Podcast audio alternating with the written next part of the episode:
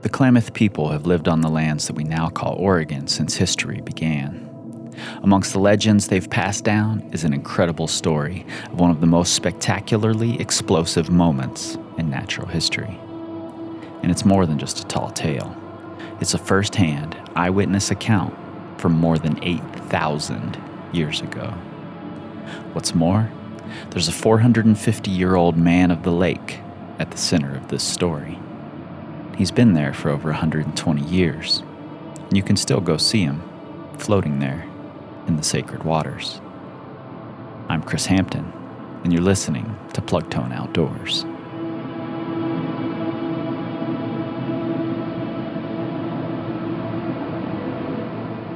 Monadnockni, the evil spirit chief of the below world, envied the beautiful green domain of the Klamath people. One day, while watching them from a hole in his mountain fortress, he noticed a beautiful maiden, Loha, surrounded by brave warriors who vied for her hand in marriage. With one look, Monadnockni was smitten and dispatched his most trusted emissary, Skooks, to propose to Loha on his behalf. Hooded in dark wolf skin, Skook suddenly appeared to the people. He brought with him exquisite furs, valuable feathers, and the promise of everlasting life. In a brilliant flash of orange light, all of the other suitors competing for the attention of Loha vanished, and Skooks demanded an answer. Loha did not want to live an eternal life in the below world, so she ran to find her father, the Klamath chief, who immediately called council with the elders and medicine men they decided to hide Loha with the Modoc people to the south.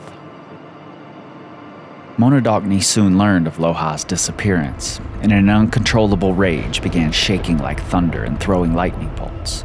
There was an explosion so big that it blew the top of the mountain into the sky. Giant fireballs shot out of the mountain, and hot lava rained down on the people. The evil spirit chief stood on top of his mountain, spewing fire from his mouth and destroying the beautiful forests he envied, while the terrified people sought refuge in the waters of Klamath Lake.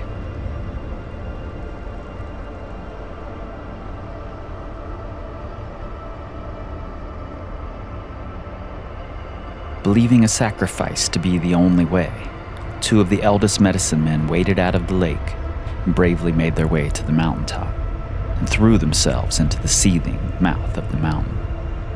Standing on top of nearby Mount Shasta, Gmokok, the creator, saw the bravery of the medicine men and engaged in a fiery exchange with Monadnockni. The earth trembled and the sky glowed red, but the creator proved too strong for the evil spirit chief, forcing him back into the bubbling caldera and collapsing what remained of the mountaintop into the entrance to the below world.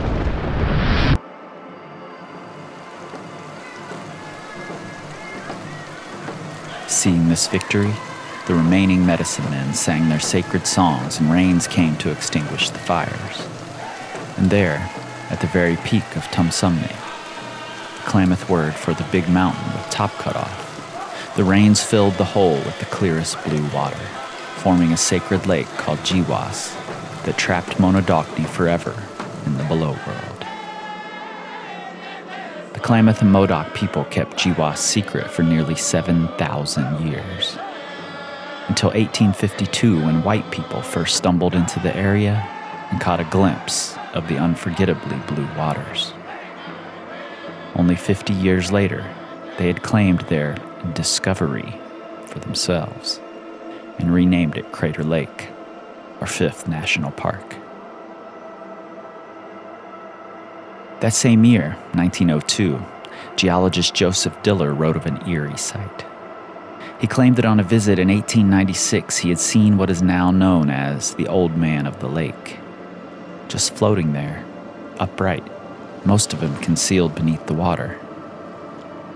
And the old man, he was still there. Six years later, still floating, still upright, bobbing around near Wizard Island place most associated with Monadnockni in Klamath legend. And he was moving. In 1938, park naturalist John Doerr spent three months tracking the old man's travel patterns, noting, and I quote, The old man travels extensively, and at times surprisingly fast. According to Doerr's report, over the course of three months, the old man floated 62 miles through the waters of Crater Lake, sometimes against the wind. In 1988, the U.S. government hired a helicopter to bring a submarine to the top of the mountain. At nearly 2,000 feet, Crater Lake is the deepest in the United States, and as history has seen of us countless times before and since, we needed to know what was down there. To keep him from impeding their investigation, the eager researchers restrained the old man of the lake, mooring him to the shores of Wizard Island. Immediately, the blue skies gave way to a ferocious storm. When the snow began falling, in August, the nervous scientists untied the old man, allowing him to once again float freely. Moments later, the skies cleared.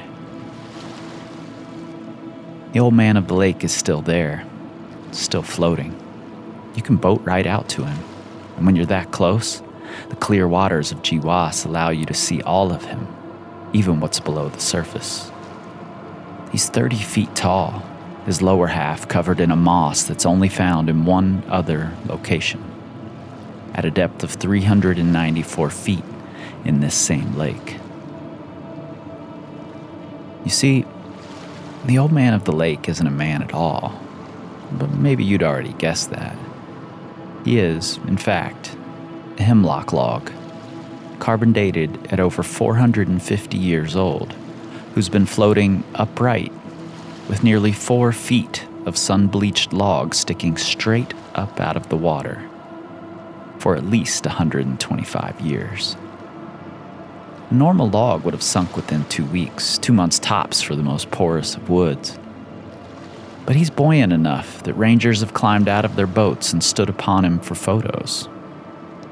Disrespectful if you ask me. Scientists aren't really sure how he got there or why he's still there. They can't explain why he floats vertically. Strangely, he doesn't seem to be degrading. Maybe the old man of the lake is one of those brave medicine men who saved the Klamath people from certain demise. Maybe he's a trusted protector sent by the Creator, watching over the lake and ensuring that Monadnockni doesn't find his way back to the surface. It's possible that the old man of the lake is Monadnockni himself, waiting for his chance to erupt. Or maybe the old man of the lake is just a log, a log that defies physics and controls the weather. You decide.